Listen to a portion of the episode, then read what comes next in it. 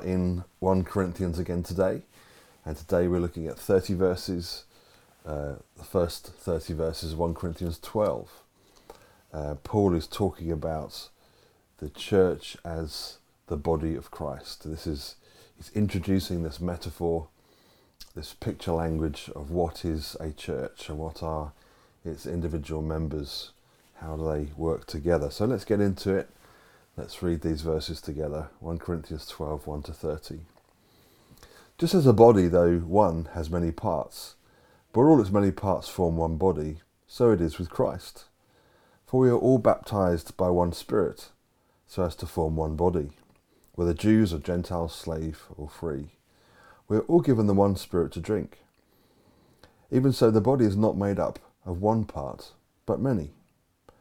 Now, if the foot should say, because I'm not a hand, I don't belong to the body, it would not for that reason stop being part of the body. And if the ear should say, because I'm not an eye, I don't belong to the body, it would not for that reason stop being part of that body. If the whole body were an eye, where would the sense of hearing be? If the whole body were an ear, where would the sense of smell be? But in fact, God has placed the parts in the body, every one of them, just as He wanted them to be. If they are all one part, where would the body be? As it is, there are many parts, but one body. The eye can't say to the hand, I don't need you. And the head can't say to the feet, I don't need you. On the contrary, those parts of the body that seem to be weaker are indispensable.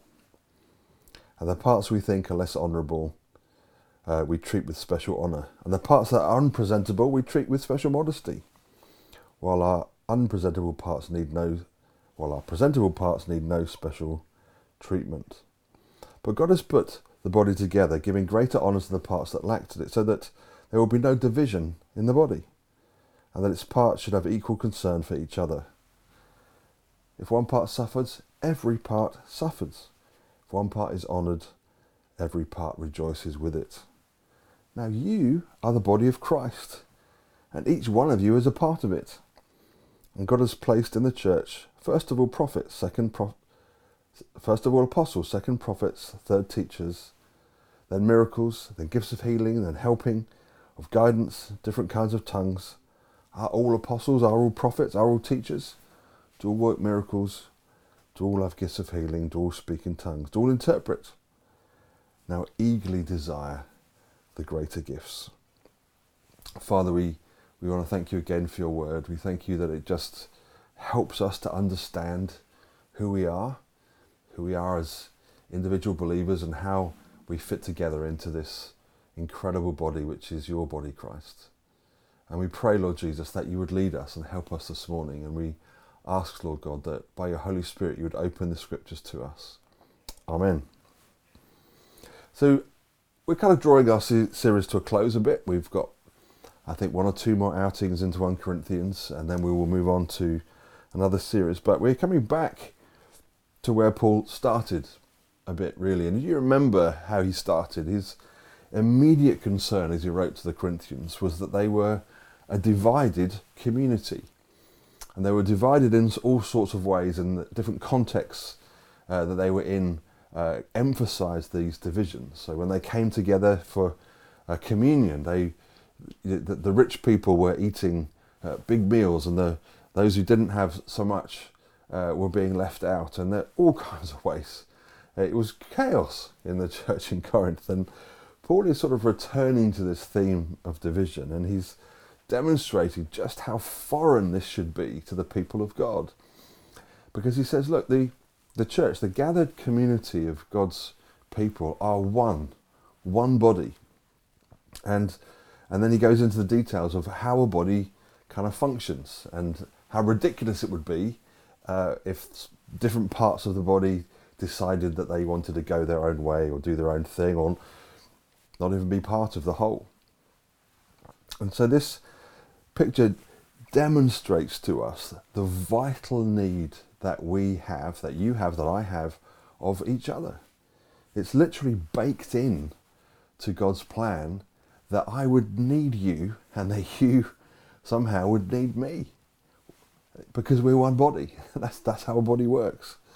And again, Paul is going to tell us all sorts of kind of bizarre what about if this would happen? And of course, this would be ridiculous if this were to happen. We'll look at that as we come to it. Christ's body is comprised of many individuals. Our church here is too. And each are gloriously diverse and wonderfully gifted. And we were looking at some of those spiritual gifts last week. But more than just those wonderful spiritual gifts, your personalities and your experience and just who you are and your physical presence, all of which are vital for the strengthening and the building up and the well-being of Christ's body, the church. And the reason that Paul gives as to why this would be true is he says, look, you all have the same spirit. You've been given the same spirit to drink, all of you, but rich and poor, whatever language you speak, whatever nation you come from. If you own Christ, you're one because Christ lives in you. It's the same. You are the same. You own one another and Christ owns all of you. And of course, this picture is why often, you've probably heard it, I'm sure, many times, why the church is often called or referred to as the body of Christ. And Paul's concern here is not that we would, call ourselves the body of Christ, although that's helpful, but that's how we would behave. That our behaviour, our attitude, how we organise ourselves, this is how it would be, that you are one together. And one of the divisive issues in the church in Corinth was, and we know this by the way that Paul wrote, was that all the cool kids wanted to speak in tongues. And I would try and imagine the scene, and we, of course, this is speculation, but it was chaos.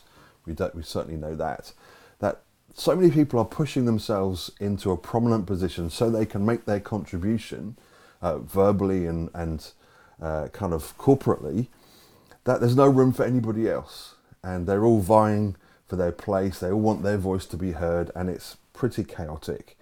And not much else can happen because, anyone who's anyone wants this gift. And he's saying, look, it's chaos. Don't do it that way. All of the gifts that God brings, all of the characters, all of the personalities, all have a part to play. And so Paul is using partly this picture to counter that sort of pushing to the front attitude. There's no room for that, for pride, for self-promotion. There's no room for that in Christ's body. There really isn't. The attitude is one of humble contribution, of care and love for those who find their contribution more difficult to make, whose contribution is more subtle. That's how it's to be in Christ's church. And of course, he also says, look, it's not just one blob, it's a body. It's multifaceted. All the parts are very different. My hand is not like my foot, and my eye is not like my ear, but they are gloriously connected and make the body what it is and make it function well. And that's also important to know. This multifaceted body is built that way on purpose. Each of you, each part has a vital and unique role. Now, what about this? What if you feel that your actual contribution isn't the one you would choose? Paul says, well, that might be true. Maybe you wish that you were this. Maybe you wish you were, the mouth. But actually, you're an ear. He says, look, it doesn't make your contribution less important. We need you to be an ear. We need you to be a listener, where you might want to be a speaker.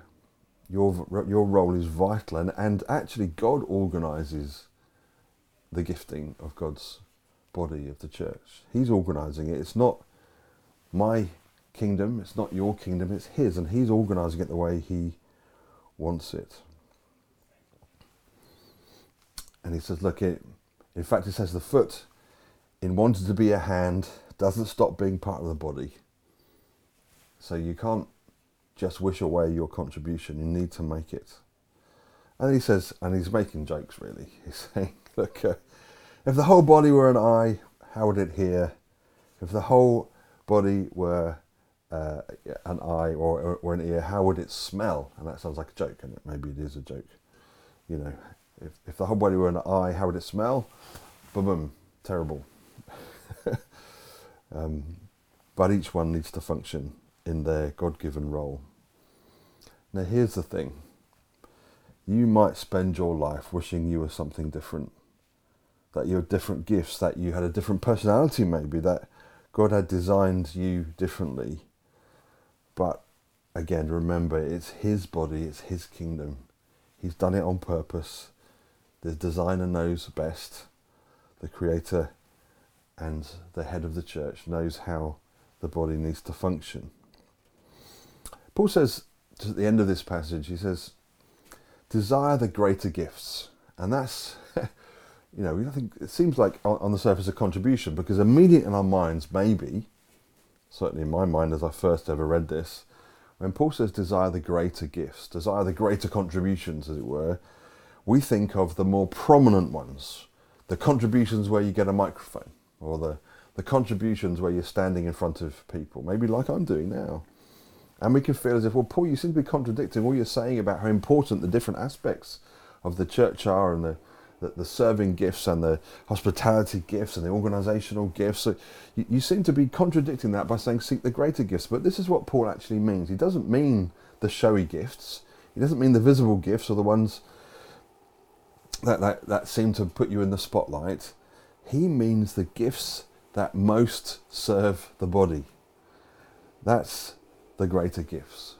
Remember how Jesus came. He came to serve and not to be served. Now, He's the one who washed His disciples' feet. This is our God. This is the head of the church. The greater gifts are the one that make the greatest contribution and serve the body best. That's how to think. And those are the greater gifts, as it were. If we do have that attitude that the greater gifts are the more prominent ones, and I think that is something that we need to think about personally, we might also think of it in this way, that there are other gifts that we can easily dismiss as not important. We've talked about some of them, but the body needs all of its parts to function properly. And then even Paul goes on to say there are special parts of the body which we treat with particular honour and dignity. There are bits of the body which we hide away, and rightly so. And that's true in the church as well. There are certain people, part of our family, for whom life has been just very hard, and we need to protect them and envelop them. And we don't want to put them on display. They need to be held and kept and watched over carefully, because life has dealt blows to them that we don't want to put on display, don't want to expose them unnecessarily. So we protect them and we watch over them, we look after them. We're gracious and treat people with real mercy. So what is Paul saying? Well, he's saying this. He says, don't fall into the trap of ranking people in the church as more or less important because of the different roles that they have, or that those roles are more or less worthy. Don't fall into that trap. It's an easy one to fall into. It's wrong. We rejoice with those who rejoice. We celebrate with those who celebrate. We weep with those who weep. We celebrate all the gifts and all the people in His church. I guess the question might rise, and it might be rising in you now. It's like, so church is a body, the parts are important, different contributions are made, some have more prominence, some don't. That's not how to gauge it. The serving Christ is all. So what's my God-given contribution then? How do I know? What am I? Am I a hand? Am I a foot? Am I an eye? Am I an ear? Am I a mouth? You know, what am I? How do I fit into this? Where do I most bless this body? What part of the body am I? Now here's a really important part of this picture. Some people get stuck for a whole lifetime wishing and wanting to be something that they're not. It's pastorally very difficult. It's a tough one. People wanting desperately to be something that God has not gifted them to be.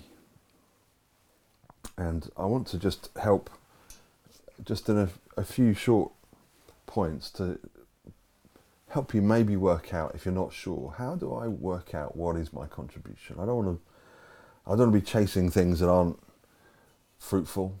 I don't want to be chasing things simply because they seem more glamorous, or they would make my contribution more, visible than other gifts. But what if I'm totally convinced I'm supposed to be a mouth, but no one listens when I speak? What if I think I'm supposed to be a foot, but no one follows where I go? How do I work these things out? It's not always easy. Well, number one, let's start like this. What are your natural abilities? Now, God sometimes gifts people for things that they once seemed very unsuited, and the Bible is full of stories of that. But he also often breathes on natural abilities. He does. He breathes on our natural abilities. And so start there. It's a good place to start. It's a simple place to start. You probably know the things that you're naturally good at. And at least you can start serving in those areas without any problems. Start doing those things. Start making that contribution to the body by doing the things that you're naturally good at. Secondly, maybe the most important point, talk to older, wiser, trusted believers, spiritual people. And these often will recognize gifting in others and give you an honest opinion as to what your gifting is. And here's maybe of an important point, the most important part of this point. When you speak to them, listen. Listen to what they have to say. Please do listen to them. Don't spend a life chasing after something that you hope would be true that actually isn't what God is leading you into. It takes a lot of humility to do that. Go to someone and say, look, I feel like I want to do this. I feel like this should be my contribution. Maybe people have come and spoken words of prophecy over you, and you feel that's something that God's called you to. But do then take that humbly to others and say, help me work this through. Am I anywhere near that? Is it happening yet? Is it something I have to wait for? Is it something I have to work for? Is it something I have to pray about? Thirdly, the Holy Spirit will not just put a desire in you. He will often, and again, one of the ways to recognise that a gifting and a contribution to Christ's body is developing in you is that he will give you opportunities in line with that gifting, that go with that desire. And when that happens, take the opportunities. Take those opportunities. So maybe you feel like, do you know what? I think my contribution to Christ's body is hospitality. I just think I'm good. It feels like a natural thing at welcoming people into my home, just blessing with food, and just good at talking to people that I don't know very well, good with new folk, all sorts of things around hospitality. Well, God will often give us opportunities where we suddenly find, oh, here's an opportunity to do that. And when those opportunities come along, when you're feeling that's what God's calling you to, take the opportunities. It's a really simple thing, but don't kind of avoid them when they come. And again, you might avoid them because you might think, well, I think I'm good at hospitality, but actually I want to be a preacher. Do you see what I mean? You could easily, in desiring to be something that maybe God isn't gifting you to be, you can miss the thing that God is asking you to do. And so please take the opportunities when they come along. So here's a personal story. As a much younger man, I really wanted to be an evangelist. I wanted to be able to speak the gospel, to preach the gospel, and see people come to Christ. And I spent many, many years knocking on doors, talking to people in the street, preaching on the street, reading and learning about the great evangelists of history. And what I found was this: often when I'd be in a context seeking to share my faith, I was always the one that ended up talking to the Christian in the crowd, just randomly, by accident, it seemed. And the truth is that that I'm not an evangelist, and I wasn't going to be. But even in the seeking after and the hoping and the wanting, God led me in his direction anyway in the end. And actually, what am I? Well, I'm a pastor teacher. That's really what I am. And so God led me to the Christians in the crowd. So what I wasn't doing really was sharing the gospel with an unbeliever. What I was doing in the crowd was encouraging a believer. And that's, I think, what my role really is. That's my contribution, by and large.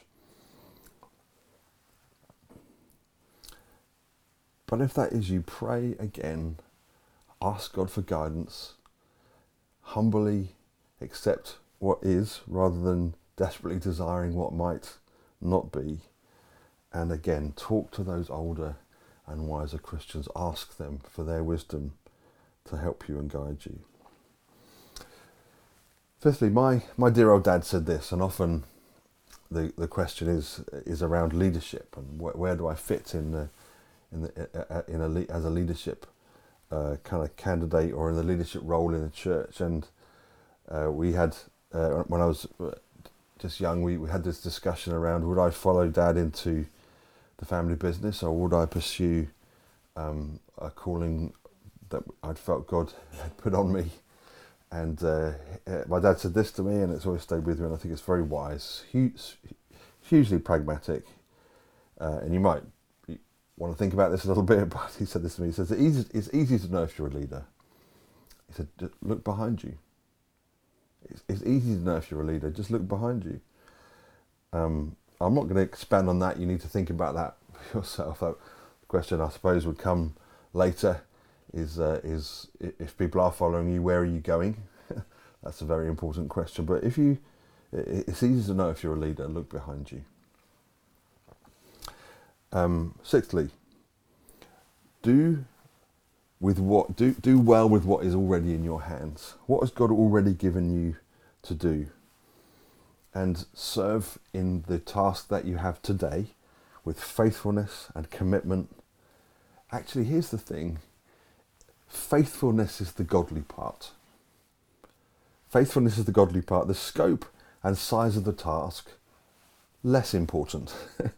So you can be faithful. You can do the most godly part of the task in putting out chairs. You can reflect Christ in how you welcome people, in how you give financially. You can reflect Christ in the faithfulness with which you do the task. The size and scope of the task, not so important. And of course, we flip it the other way around. We think the size and scope of the task, that's everything. That's the all of it. Biblically, it is not. It's the faithfulness with which we do the thing, with which we make our contribution. That's where the eyes of God are. That's where the pleasure and the blessing of God is, in faithfully doing what he's put in your hands today and seeing that he will give you more things if you're faithful with the things that you have right now.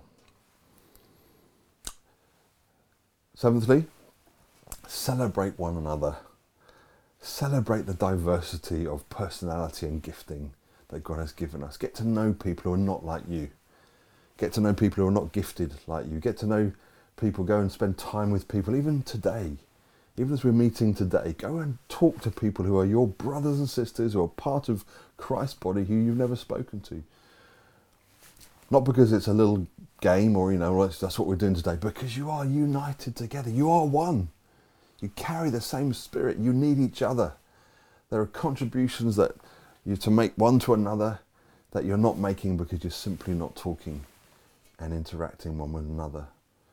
Don't fall into the faction problem that the Corinthians had. Learn from one another, celebrate one another, and in doing that we're celebrating what Christ has done amongst us.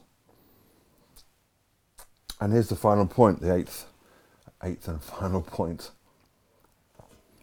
It's so simple. If you want to lead in this Christ's body, if you want to be great in God's kingdom, If you want to lead, serve, because that's where we're going. That's who Christ was. That's how he lived. That's how he demonstrated the heart of God.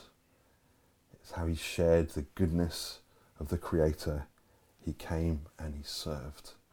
That's where we're going. If you want to lead, serve. Father, I thank you so much for your word, and I pray just help us to be and reflect your glorious, diverse body with all its different facets. Lord, with all its diversity, Father, we want to reflect Jesus in all that we do. And we want the world to see, here's something unique. God has made something unique and special here on the planet, and it's his wonderful church. Help us, we pray, in Jesus' name. Amen.